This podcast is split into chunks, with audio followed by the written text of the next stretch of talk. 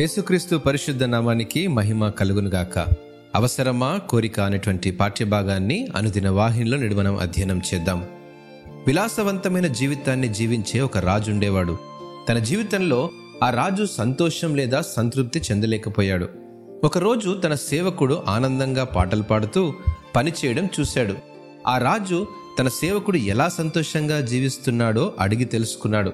ఆ సేవకుడు ఇలా సమాధానమిచ్చాడు. నేను సేవకుణ్ణి తప్ప మరొకటి కాదు.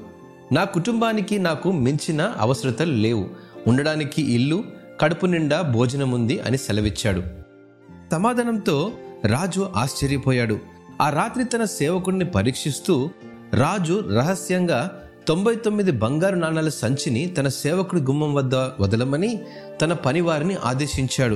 గుమ్మం వద్ద సంచిని చూసినటువంటి ఆ యొక్క సేవకుడు తన ఇంట్లోకి తీసుకెళ్ళాడు ఆ సంచిని తెరిచి ఆశ్చర్యపోయినటువంటి అతడు వాటిని లెక్కించడం ప్రారంభించాడు. తొంభై తొమ్మిది నాణాలే ఉన్నాయని నిర్ధారించుకొని ఆ ఒక్క బంగారు నాణ్యం ఏమై ఉంటుంది? ఖచ్చితంగా ఎవరు తొంభై తొమ్మిది నాణాలను వదిలిపెట్టరే అనుకుని తనకు వీలైన ప్రతి చోట వెతికాడు. చివరి ఆ ఒక్క నాణం దొరకలేకపోయింది. చివరిగా నిరాశతో అలసిపోయినటువంటి అతడు ఆ ఒక్క బంగారు నాణం సంపాదించడానికి తన సేకరణను సంపూర్తి చేయడానికి గతంలో కంటే ఎక్కువ కష్టపడాలని నిర్ణయించుకున్నాడు.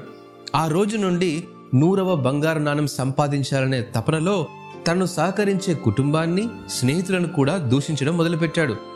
పని చేస్తున్నప్పుడు పాటలు పాడడం కూడా మానేశాడు. పరిశుద్ధ గ్రంథంలో సామెతల గ్రంథము పదకొండవ అధ్యాయంలో ఇరవై మూడవ వర్షంలో ఈ రీతిగా వ్రాయబడింది. నీతిమంతుల కోరిక ఉత్తమమైనది. భక్తిహీనుల ఆశ అహంకారయుక్తమైనది అని వ్రాయబడింది. చిన్న చిన్న విషయాల్లో కూడా మనం సంతోషంగా ఉండగలం. కానీ మన జీవితంలో ఏదైనా పెద్దది లేదా మెరుగైనది పొందుకున్న సమయంలో దానికంటే ఇంకా ఎక్కువ పొందుకోవాలనే తపన మొదలవుతుంది. దాని ద్వారా మనం మన నిద్రను మన ఆనందాన్ని కోల్పోతాము. మన చుట్టూ ఉన్న వ్యక్తులను బాధిస్తాము. ఇవన్నీ మనలో పెరుగుతున్న అవసరాలు. మించిన కోరికలే. మనకున్న దానిలో సంతోషకరమైన జీవితాన్ని ఆస్వాదించడానికి మన అవసరాలను కోరికలను సమతుల్యం చేసుకోవడం నేర్చుకోవాలి. ఈ రోజు నుండి మనం ఒక మెరుగైన జీవితాన్ని ప్రారంభించడానికి ప్రయత్నం చేద్దామా? దేవుని కృప మనందరితో ఉండునుగాక. ఆమెన్.